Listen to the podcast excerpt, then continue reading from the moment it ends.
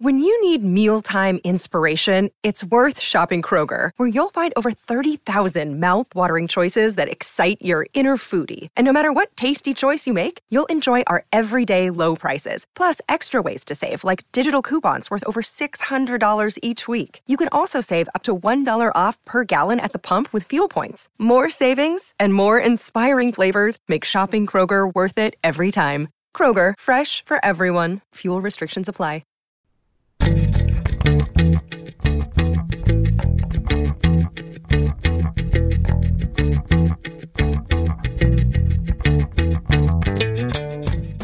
Listening to All the Books, a weekly show of recommendations and enthusiasm regarding the week's new book releases. This is episode 344, and today we are talking about books being released on January 11th, 2022, and more.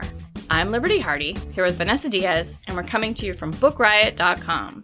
Vanessa! It's our first time talking in a while. It's our first recording of 2022, 2022 yeah. because Danica and I did the show like two weeks before last week's show, which is good because uh, we're both hurting today. It's all the broken. I had I had quite a nasty spill in my house last week, so I don't think I would have even been able to record. Like now I'm I'm in a lot of pain, but not like last week. So it was a great way to start the year. yes.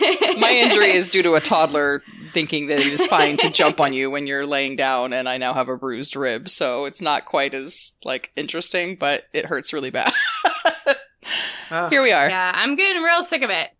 And we had a huge snowstorm Oh yesterday. and normally, like, I do the shoveling and keep everything clean, but I can't because I'm injured, you know. And my next door neighbor, I keep an eye on her. She's she Oh, doesn't that's have right. anyone to take care of her, and the person who normally does her shoveling and cleans her driveway passed away, but I couldn't do it, you know. So she, I, ke- it was like Ferris Bueller's Snow Day Out. Like I kept catching her going outside, like trying to Oh. like, you know, and she's very old, and I was like, you know, I had to keep going over, and being like, stop that, I'm gonna take your shovel away, you know, like. And, and like I get it, like she, she had nowhere to go. You know. I'm sure she just felt like you know she needed something Do- to do do. She wanted it done. But like the last time I went over, you know, we have like a funny relationship, and you know, I said, "Listen, lady," I said, "You know, don't make me hit you with the shovel." And she was like, "You can't even lift your arms over your head." She's like, was like, "Oh, ha ha! Got me there! well played, old lady." That is fantastic. I felt like Olympia Dukakis in Moonstruck. old man, if you give that dog another piece of my food, uh. you know. But so that's how I spent yesterday.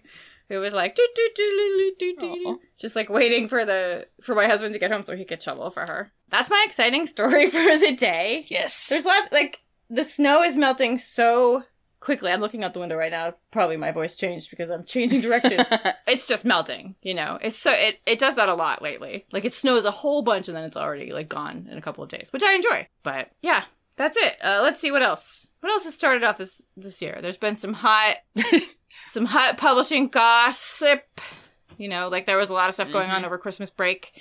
Um, you know, a very famous author who didn't understand why Norman Mailer was a bad husband. Oh, oh, oh gosh, those. Um, Twitter let's storm. See what else? Yeah, what Yeah. else has happened? They caught the they caught Oh, yeah, the, the book book thief, thief, yeah. allegedly Mhm. alleged book thief. I guess we should say yes. who is like posing as publishers and authors to like steal manuscripts to get a leg up in the game. And there's some weird deal stuff that we were talking about on Twitter the other day. It's it's been pretty exciting so far. Yeah, to be like Um, eight days in. yeah, we're eight days in. I've read 19 books so far this year. of course you have. I'm trying. I was trying to look at my list here. Yeah. Well, I mean, you know, that's all I do. That's you know. Yes, I'm yes. sorry. no need to be sorry, Liv. Everybody here knows the thing. Like they know, they know what's You know. up. They know the the deal. like I'm really sorry. This is what I do. For. I'm like mostly sorry, a little bit Eh, not sorry. nah, you don't need to be. We're all here for it. But I've read such great stuff, and there's great stuff to talk about today. True to form, I was I read these like a very long time ago, and was like, I'm gonna reread these before the show, and and did not get to, partly because I fell down in my Yeah, you know. Stuff happens. running around chasing the cats. Yeah, this is why I don't wear socks. Lesson learned. I knew there was a reason I didn't like them. Dang those socks. you know, like cats on hardwood floors, hilarious. Humans Uh, running on hardwood floors, Mm. bad, bad idea. That's our Oh. PSA. Seriously. All right, speaking of PSAs, before we get started talking about books, here is a word from a sponsor. Today's episode is brought to you by Avid Reader Press. So, this next book is a really fun sounding mashup of different genres. There's a little time travel, a little romance, a little spy thriller action going on. So, in the near future, a civil servant is offered the salary of her dreams and is shortly afterward told what project she'll be working on. A recently established government ministry is gathering quote unquote expats from across history to establish whether time travel is feasible for the body, but also for the fabric of space time. This is an exquisitely original and feverishly fun fusion of genres and ideas. The Ministry of Time by Kaliane Bradley asks, What does it mean to defy history when history is living in your house? Kaliane Bradley's answer is a blazing, unforgettable testament to what we owe each other in a changing world. It kind of gives Outlander meets Cloud Atlas, or If the Time Traveler's Wife was written by Sally Rooney or Colson Whitehead. Make sure to check out The Ministry of Time by Kaliane Bradley. And thanks again to Avid Reader Press for sponsoring this episode. Today's episode is brought to you by Thirsty by Jas Hammonds. College student Blake and her girlfriend have one goal join the exclusive sorority that promises connections to a network of trailblazing women of color. Now, Ella's acceptance is a sure thing. She's a daughter of a Serena Society alum. After all, Blake, on the other hand, lacks Ella's pedigree and her confidence. Luckily, though really unluckily, she finds courage at the bottom of a liquor bottle. When she drinks, she's bold and funny, and as pledging intensifies, so does Blake's drinking. Ella assures her that she's fine, partying hard is what it takes, but with her future on the line, Blake must decide how far she's willing to go to achieve glittering dreams of success. Now, just so you know, Jas Hammonds is the 2023 winner of the Coretta Scott King John Steptoe Award for New Talent for We Deserve Monuments, and We Deserve Monuments was an Amazon Best Books of the Year and Barnes & Noble Best Books of the Year for 2023. So, suffice to say, y'all should check this new one out. Thanks again to Thirsty by Jas Hammonds for sponsoring this episode. Okay, so I'm very excited about this book, as I'm always excited about all the books I'm going to talk about. But I think this one's going to be huge. It is Daughter of the Moon Goddess by Sue Lynn Tan. This is an adult fantasy. It's being sold as an adult fantasy. It does have adult themes, but it's also it's very gentle and it's a great YA crossover. I do think this I call Alex Award, which is the you know American Library Association award that they give to YA crossover books, uh, you know, adult books that are great for YA. And I think this is going to be it. It's just this really fun fantasy novel. It's about Xingyin, who is the daughter of the moon goddess. Like, this is all, we're like 100% in a fantasy world. This is all fantasy. They live on the moon. Like, the moon is a place you can live. I don't know how they breathe. Don't ask me. But her mother is the moon goddess, and she is responsible for sending down the moonlight at night. And she's always lived there alone with her mother and their servant, who is also like their friend and takes care of them. And she's never met anybody else. She's read books and she heard that, you know, her father had died before she was born. But Xingyin doesn't know any other life. But as she gets older, she starts to like feel these weird things. She sees little bits of light in her in her mind and she you know and as she gets older there's more of them and her mother tells her you know like that's ignore that. Like you must you must ignore that. Um you know and so they're like they're living up there in their moon house with you know clouds and magic and you know all this stuff and but then one day Xingyin decides to go towards those those little bits of light in her brain and the next day the celestial empress shows up and her mother's like you have to hide you have to hide you know so she hides but of course she hides in a way that she gets to overhear, you know, what's going on. And it turns out that her mother is not just the goddess of the moon, but she's a prisoner. Uh, she was imprisoned for stealing the elixir of immortality. Her mother is immortal, and in turn, Xingyin is now immortal. And she had stolen this elixir, her mother, apparently, according to the Celestial Empress, who is, you know, recounting all of this uh, for our benefit, really. And you know, now she's like, oh, you know, they said we, we felt a disturbance. Like, you know, you're supposed to be up here by yourself. Like, what are you doing? And then she's like, no, there's no one else here with me. But then her mother realizes like her daughter is now in danger because, she, you know, she said she should have known. She should have told her, you know, a more story. She regrets not telling her. But now she has to send her away because the, the Empress will do terrible things to her. So she flees. She flees the moon and ends up in the Celestial Kingdom. She doesn't know thing one about existing around other people really or what to do. But she ends up as a servant in a household with a cruel mistress and these other servant girls who are not nice to her at all. Da da da da da. She meets the prince, the prince of the celestial kingdom, uh, and gets an opportunity to learn alongside him after winning a challenge. Uh, she gets to go to the celestial kingdom and they get to learn all these great things fencing and math and reading and like all this great stuff. It's a super awesome opportunity for her. She's very excited. But really, everything that she is doing, everything Xingyin is doing is to learn how to get back to her mother on the moon and free her from her prison. You know, and of course, she's getting little bits of the story of her mother and her father, you know, here and there. And she's also making friends with the son of her enemy because the emperor and empress are not nice people by all accounts. And as we've seen with the empress, you know, when she was on the moon. And you know, she's ready. She's going to do anything to to free her mother and reunite with her. Uh, you know, including putting herself in harm's way, making some enemies of her own. You know, there's going to be some betrayal. It's a beautiful epic fairy tale steeped in ancient Chinese mythology. It's the writing is is this book. It's so vivid and lush. It, it I don't think it's. I mean, it sounds dumb to say, uh, uh, you know, but I don't think it's a perfect book.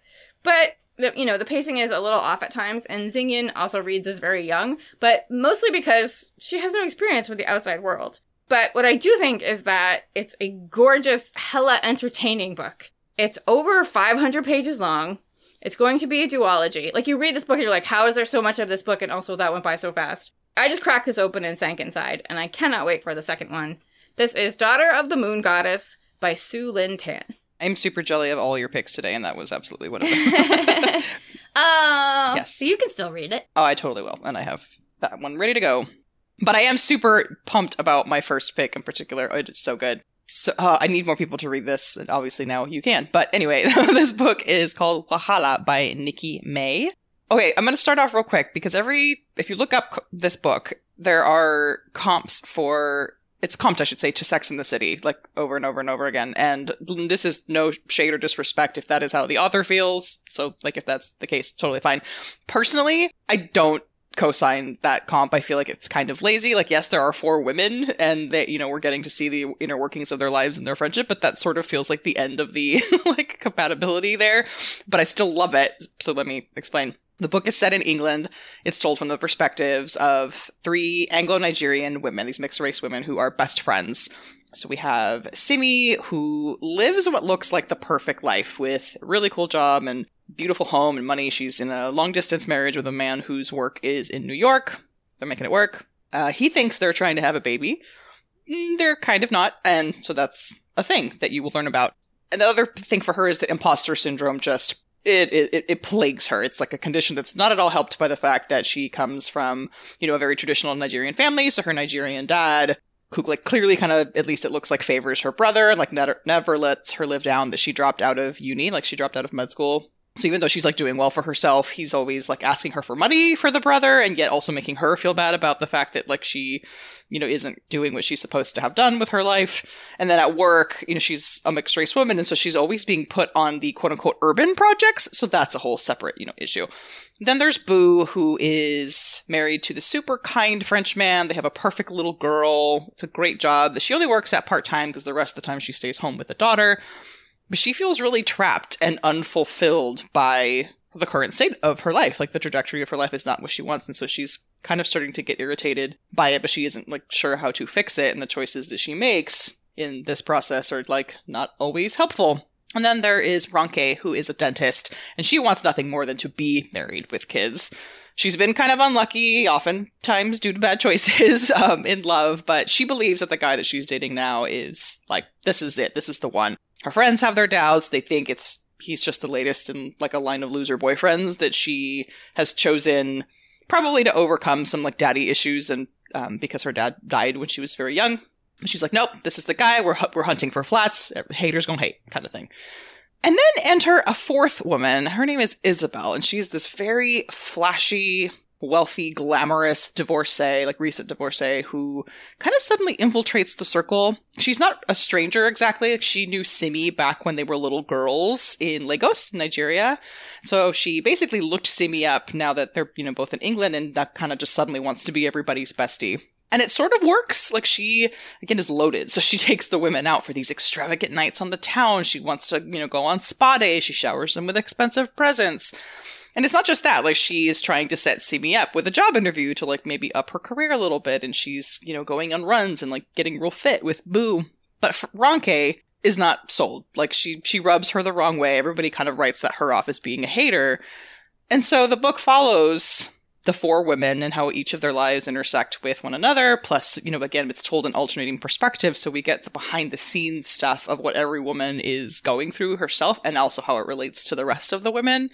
The good, the not so good, the parts that, you know, eat them alive and break them apart. But what we do see is that there seems to be a trend that as Isabel gets more and more involved in their friendship, that the crack, there are cracks in like the foundation of the friendship between those, you know, three original women. So you're left to wonder, is something like nefarious going on here? You know, is is Ronke like to her are her suspicions founded, or is she just like a flashy friend with some good intentions that don't always go the way you know they're supposed to, or is there something sinister going on? So you go and you go and you go, and I'm gonna that's you know all I'll say. What I I was listening to this on audio. I I forgot to write down the name of the uh, narrator, but excellent job, like really good. And as I put on Instagram recently, I took this to bed well, I, I, should say I was listening to it in my ears while I was doing like my skincare routine, and then I hopped into bed with every intention of turning the audiobook off and like switching to an ebook or something else I was trying to finish. And I never got to the ebook because I just sat there like I was listening to an old timey radio show, just like, what is happening for like the whole last, I don't know, hour and a half. And the ending, I am still so like, what? like I, I have questions. I'm not entirely sure how I feel about the ending. That doesn't change how I feel about the book overall. Like, I still think it's a really interesting look at women's friendships and the decisions that women make, especially how they're informed by like external pressures, you know, from society and other women. But that ending hit me from like a, like a major WTF place. And I just want more people to read this so they can tell me if I'm losing it or if that ending really was as like, ah, as it feels to me. So really, really great. This is, I believe, a debut. So I am pretty excited to see what comes next from Nikki May. This was, it was so much fun spending time with these characters. So that again is Wahala by Nikki May. All right. My next pick is I Came All This Way to Meet You, Writing Myself Home by Jami Attenberg. Uh, full disclosure, I am a Jami Attenberg fangirl. and a huge fan of Sid, her dog, who, if you have not seen him yet, you know, immediately go to Twitter or Instagram and check him out because he's adorable. Uh, but really, anything that I say will be gushing because I just love all her books and I think she's awesome. And so it's probably for the best that, you know, we're making this a short show today because I'll just go on and on and on about her. Um, but if you've not read Jami Attenberg, I highly recommend changing that, uh, you know, with this book, or she has several novels, including All This Could Be Yours and All Grown Up, which both start with all, I'm just realizing now. Um, but this is her first nonfiction. It's a memoir about her life and her craft. Uh, Jami just turned 50 and she's looking back on, you know, her life and she grew up in the Midwest. Her father was a traveling salesman, which is like something you don't hear people say very often anymore, which is kind of cool. But she has a lot of wanderlust and she moved a lot when she was young. Uh, she had a lot of jobs, but she had also had a calling. She wanted to write, and she, you know, writes beautifully about what that feels like to have this thing inside that you know you just have to do.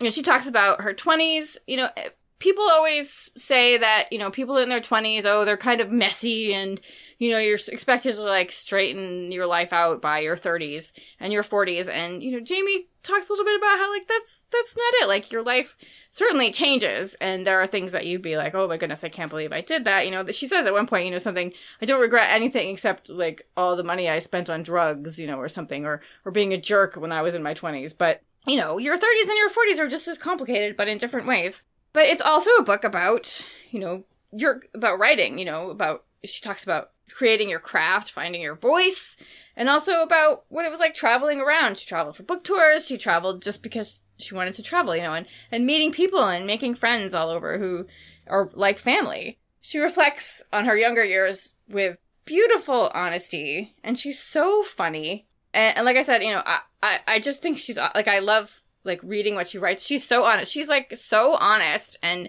it sounds like a weird thing to say to be like, oh, I wish I was that honest. But she is, you know. She's not afraid of anyone or anything. And she, you know, she tells you like exactly what she thinks, and that's not something that I'm I'm good at.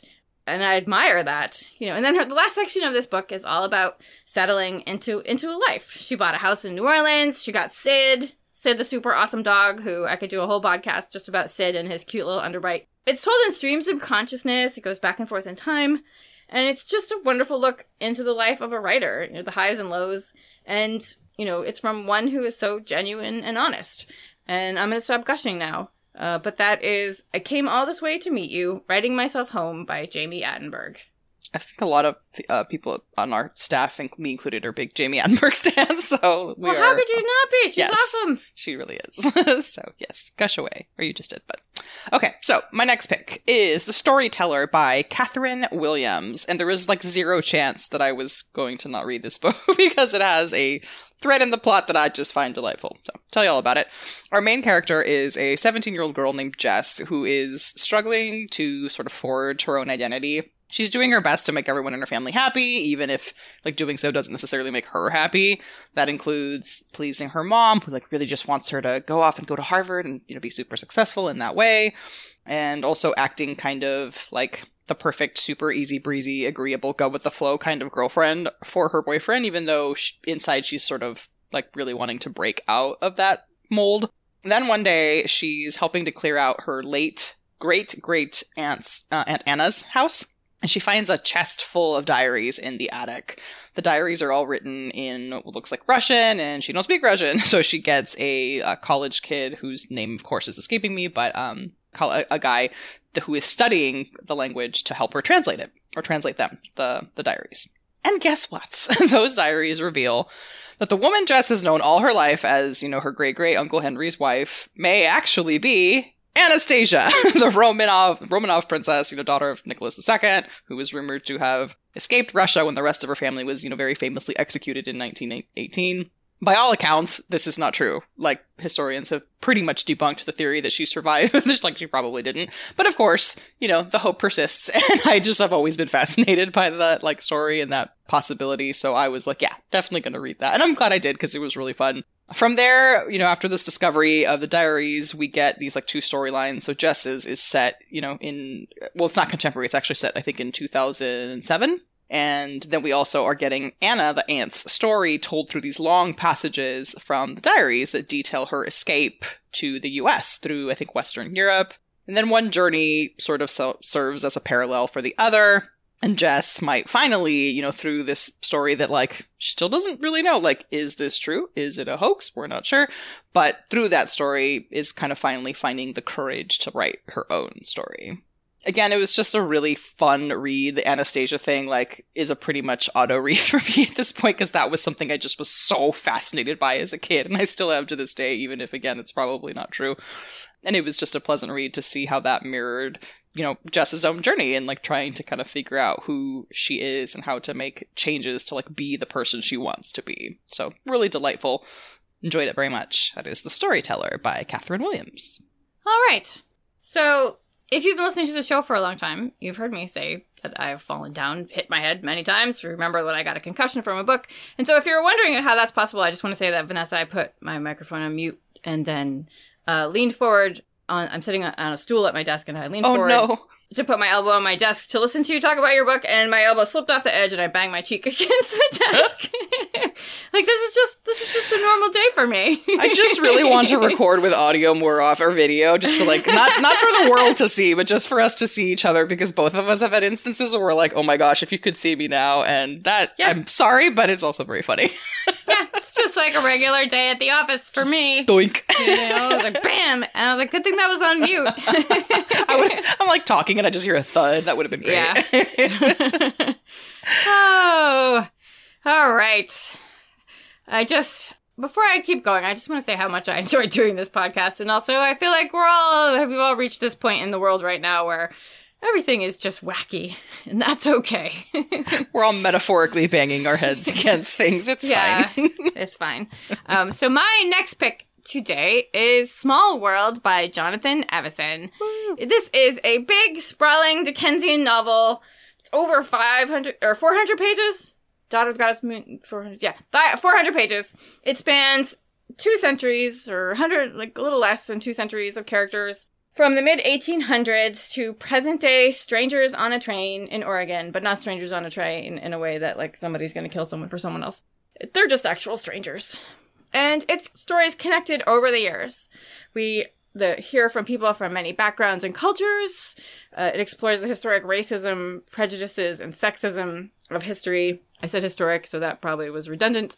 And each part is a story of a passenger on a train in Oregon in 2019 and their ancestors. There is a Chinese gold prospector, there is an enslaved person on the run, there are immigrants from Ireland, there are Native Americans making their way to the Rockies, and more. It's told through the building of the Transcontinental Railroad, and as it spreads out across the country, so do these people and their stories travel. It's a look at the supposed American dream with all the makings of, you know, that kind of big story with heroes and villains and trials and tribulations. And it shines a light on really how little progress we've made in regards to marginalized people in this country. Uh, and that's important to remember. But it's also just a fantastic novel if you love a great big historical novel to lose yourself in. This is a really great one. I've read many of Jonathan Evison's books. I did uh, creep on him at BEA one year. Like I saw him, but I was too afraid to meet him, so I just kind of followed him down the aisle one time, uh, which you can tell because he always wears a pork pie hat. Him and Sure Tom does. So I just I love his writing, and I think this one is his best one yet. And as someone who has read all of his books, I am in a good place to say that. I think so. This one is Small World by Jonathan Evison, and let's see, where are we now in the show? Vanessa, why don't you tell us about your next book? we're we're getting a little confused about things. It's fine. Uh, Yeah. I just want to throw in that I heart Jonathan Evison. I can't remember if he's originally from San Diego, but definitely lives in San Diego, and so he's he was like good friends with the owner of the indie bookstore where I work. So I've had drinks with Jonathan Evison. He is every bit the riot like in person as he is in his books. I loved his last book, Lawn Boy. Like I am so jazzed to read what sounds like his most exciting work to me yet. So uh, he's Yeah. he's so funny. Great guy. Um, okay, so I will now tell you about my next book, which I am not all the way finished with, but I'm so captivated by because this is just a, it, structurally a really interesting book, and that is None But the Righteous by Chantal James. So, amid the kind of havoc of Hurricane Katrina, we have our main character who is uh, Ham. He's 19 years old. He flees New Orleans, where he lived in a foster home with his foster mother, Miss Pearl, and her son. And he escapes pretty much with just the clothes on his back and his only valued possession, which is a pendant that was handed down to him from Miss Pearl. But it's not like any old pendant. It is, there's something very special about this pendant that has always gripped him, but he didn't, he got a feeling from it, but like didn't really know what it was. And what it is, is that that pendant contains a fragment of bone that is said to contain the spirit of Saint Martin de Porres, or uh, Saint San Martin de Porres. My Spanish speaking mouth can't say it another way. If you don't know who that is, I've dipped into my knowledge from several years in Catholic school, plus a refresher from Wikipedia to tell you that San Martin de Porres is a real person from 17th century Peru. He was, um, again, Peruvian, a lay brother of the Dominican order who was beatified, made a saint in the 60s. He is the patron saint of social justice, uh, racial harmony, and mixed race people. And I believe I saw also saw the patron saint of like innkeepers and barbers, which I thought was it barbers, in case I didn't enunciate well enough known for his charity, caring for the poor, established an orphanage and children's hospital. So that's who he was. So again, a fragment of this man's bone is supposed to be in this pendant, and unbeknownst to Ham, the pendant's purpose was to bind him to their home, to the home that he shared with Miss Pearl and her son. So not only that, but the spirit of San Martin de Porres is actually the, who is narrating this story as we follow Ham's sort of winding journey back home. He's fled New Orleans, but he is just like ugh, hit with this like, compulsion to to go back and to find out like what happened to Miss Pearl. Like he can't quite you know leave that part of his life behind. But the story takes us all over to I think Atlanta and then rural Alabama, and we see him you know essentially like you know dating other women and. All along, though, having this feeling that he needs to go back and like find out, and what's again what he doesn't know is like pulling him back is absolutely the spirit in this pendant. So again, the structure of it is just super interesting because it is ultimately a spirit that is kind of helping you narrate, you know, this entire story. And it just is, I mean, it's taking me obviously to a place because you're, you're watching somebody flee the catastrophe that was Hurricane Katrina, but it really, I think the, the main thing that I love about the book is that it's, it's asking us to take a look at both the concept of home and the concept of exile in a really interesting way that I, th- I, think you have to take your time with this book. I've seen several reviews say like it's one of those you have to be patient with, but like the payoff is there.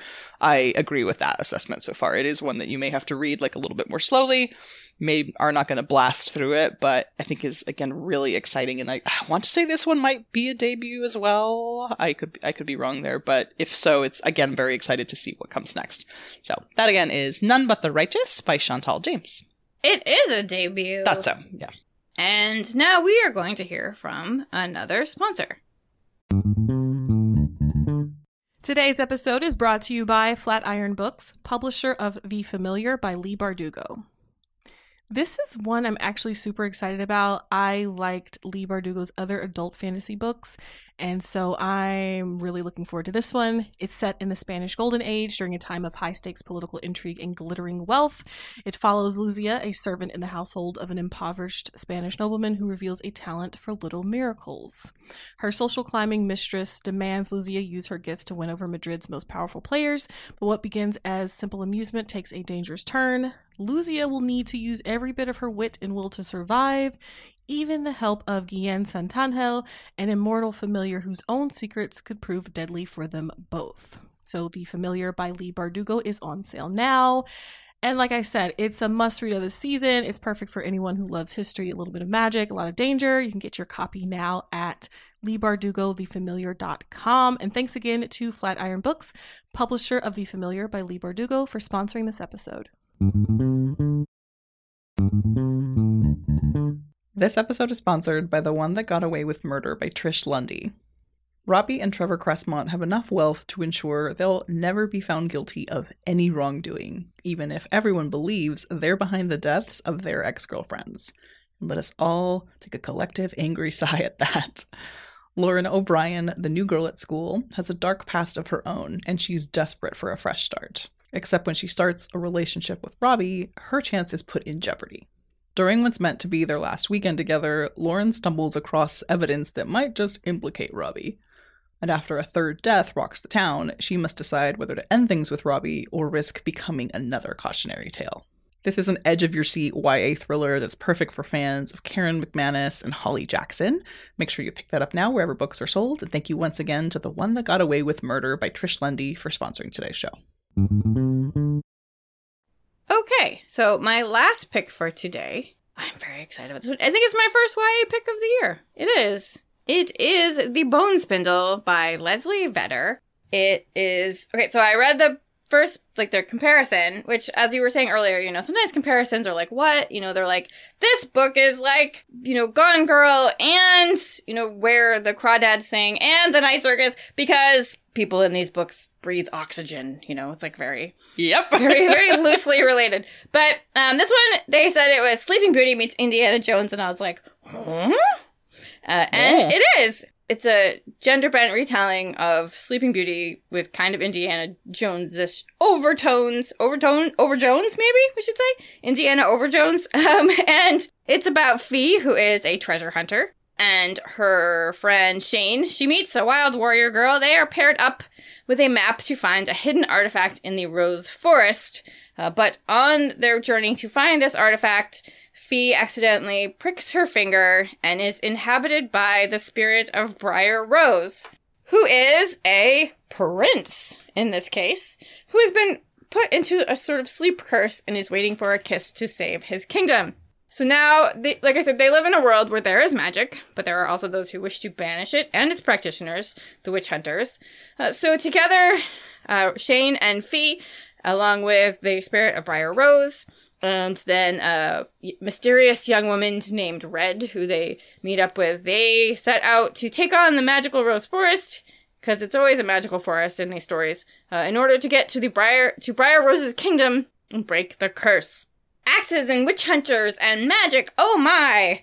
You know, it also deals a lot with the past. We hear their backstories. Fee so much more in this one than Shane. Um, Fee has an abusive ex who we hear a lot about, and she's still sort of reeling from that relationship. But she also now in the present might be falling for Briar Rose, who is your sort of stereotypical Prince Charming, but also is not annoying in any way, which I enjoyed. V's relationship was given more space. Uh, there is a sequel coming, and I'm hoping that we're going to get more of Shane's story and Shane's relationships. And as I've mentioned recently, I'm super into royalty and kingdom stories the last couple of years. I have no idea why. But I just, I loved Shane the most in this book because I always like that wild, let's hit things with an axe and ask questions later kind of characters and stories, you know, where they're tough as nails and possibly a little unstable, but it's hiding like a big goopy center. You know, Shane is very snarky and badass to hide the hurt. And I want to give trigger warnings for gaslighting, abuse, trauma, and PTSD, violence, and death. This is a lot of fun. I look forward to the next book. It is The Bone Spindle by Leslie Vedder.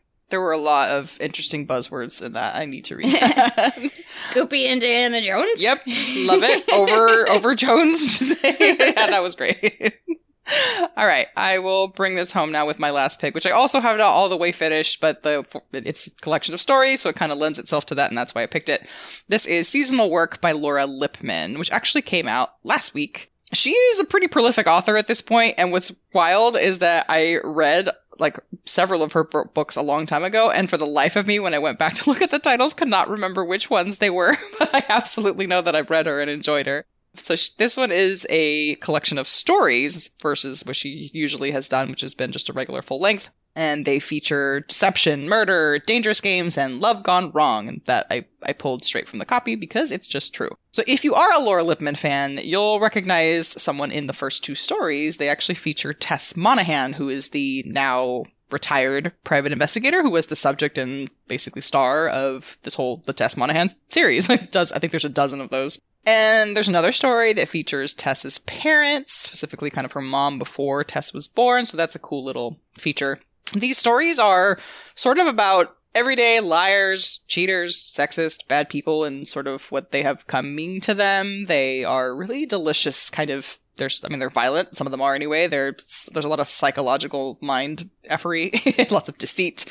Um, and I've only read, I think, maybe six of them so far, and there are 12, but I'm really enjoying them. So, a couple highlights. There is one uh, that is actually set in a children's bookstore in Baltimore. This is one of the stories that features Tess, where she catches the man who's been stealing inventory from indie bookstores and then discovers that he's got a pretty extraordinary use for the stuff that he has stolen. There's another one that I really loved about a married couple. Um, the wife is a high school teacher and man is her husband and they're sort of trying to heal, I guess, in the aftermath of an affair that he had a year ago. But the wife has just never stopped being suspicious. She's there's a line that says, just, yeah, "I've been spying on him for so long that it's hard to remember what I might know and what I can't know," which I loved. And so she finds a burner phone in his laundry one day and realizes what she thinks is just that like he's having, you know, another kind of surface affair that he just like can't not be new to someone. Like that's the way she phrases it. But she discovers that nope, it is actually an affair and it's every bit as deep as the first. So she takes matters into her own hands in a way that I cannot strictly condone, but makes for great reading. So again, it's just some of these are super they're violent, they're really psychological, they just again people kind of getting what they're coming to them in this or what's coming to them in these interesting ways but i really really love laura lippman's writing and so these have been fun to kind of dip in and out of right before bed which is maybe an interesting thing to read before you go to bed but i have been enjoying them so again that is seasonal work by laura lippman Okay, two things. One, I love Laura Lippman. She's awesome. Another person you should go and follow on Twitter immediately. She's very funny and her books are great. And two, you because you were mentioning, you know, cheating husbands and people getting things that are coming to them. I haven't been able to sleep the last few days because I just am so uncomfortable. I, I watched the first season of How to Get Away with Murder, which is my first Shonda Rhimes show. I've never Ooh. watched one. liberty Um, and I couldn't stop watching it. yeah And I'm like, this is all bad advice, and there's no way that this would ever actually work. But Super bad At advice. the same time, you know, like, you know, without giving anything away, like, these people trying to cover up a murder are doing a terrible job. terrible. And I'm just like, this is like how not to get away with murder is what it should be called. Yep. But oh my goodness, Viola Davis is just Oh, amazing. she's everything. amazing. Yeah, she's everything just unbelievable. I can't believe she didn't win an Emmy like every single season for this show. Although I haven't seen it. Maybe, you know, she decides to, you know, stop giving it any effort later. But Oh, so far, no. the first season, she's just amazing. Um, and it's really fun. So now I'm like, I have all this work to do, but I want to watch the second season. Oh, Shonda. Shonda grabs you. She I I am very I always say I'm very happy that Shonda Rhimes decided to write and not do the things that occur to her in her head. because Lottie. But yeah, that that's a really great show and a good um good thing to dive you could have some Laura Lippman and watch some of that on the side. It's yeah. Yeah, it's fun. So those are our new books. What are you going to read next? Uh, Libby decided to be like, here, all your library holds, all of them, right now, here you go. And so these books that I've had on hold forever came in. One of which is Shadow of Night, which is the book I've been trying to read for like two years, the uh, Discovery of Witches number two, because I'm one of those people that not all the time, but often really needs to like have finished the book before I dive into the series. And I loved the first season of the Discovery Witches show. So that's what I'm doing. And I absolutely amended what was originally going to be my next read to instead add in Small World by Jonathan Evison because I am that excited about it. Yay! How about you? I'm going to read Mercury Pictures Presents by Anthony Marra, which is exciting because it's been seven years since Tsar of Love and Techno, his collection of stories, came out, and nine years since his debut novel, A Constellation of Vital Phenomena, which was a huge hit, and I know that he has a lot of fans. So this is coming out in July, Mercury Pictures Presents, and we've been anxiously awaiting it. And I'm also reading a debut called The Boy with a Bird in His Chest by Emme Lund, which comes out in February, which is about a boy who I bet you can't guess has a boy a, a boy in his chest. No, has Has a a bird boy. in his chest. It's a boy with the boy in his chest, but there's a bird. I don't know. It's the end of the show, but it's also excellent. So that's it for us today. We made it! Hooray! Thank you to our sponsors. Thank you to our awesome audio editor, Jen Zink, without whom you would hear me hitting my face on the desk. you can drop us a line at all the books at bookriot.com, which many of you have lately, which I love. It's great. I love hearing from listeners. Uh, you can find us online. We mostly hang out on Instagram. Vanessa is Buenos Diaz SD. I am Franzen Comes Alive. And if you want to give us a treat, you can go to Apple Podcasts and leave a rating or review. It helps other book lovers to find us. And as much as we would love to tell you about more books today, we just don't have the time. But you can read about more titles out now in the show notes at bookriot.com slash all the books, as well as find a link to our weekly new books newsletter. And for more Rex or general bookishness, check out bookriot.com. And don't forget to check out our full stable of podcasts at bookriot.com slash listen, or just search Book Riot on your podcast player of choice. And in the meantime, happy, Happy reading. reading.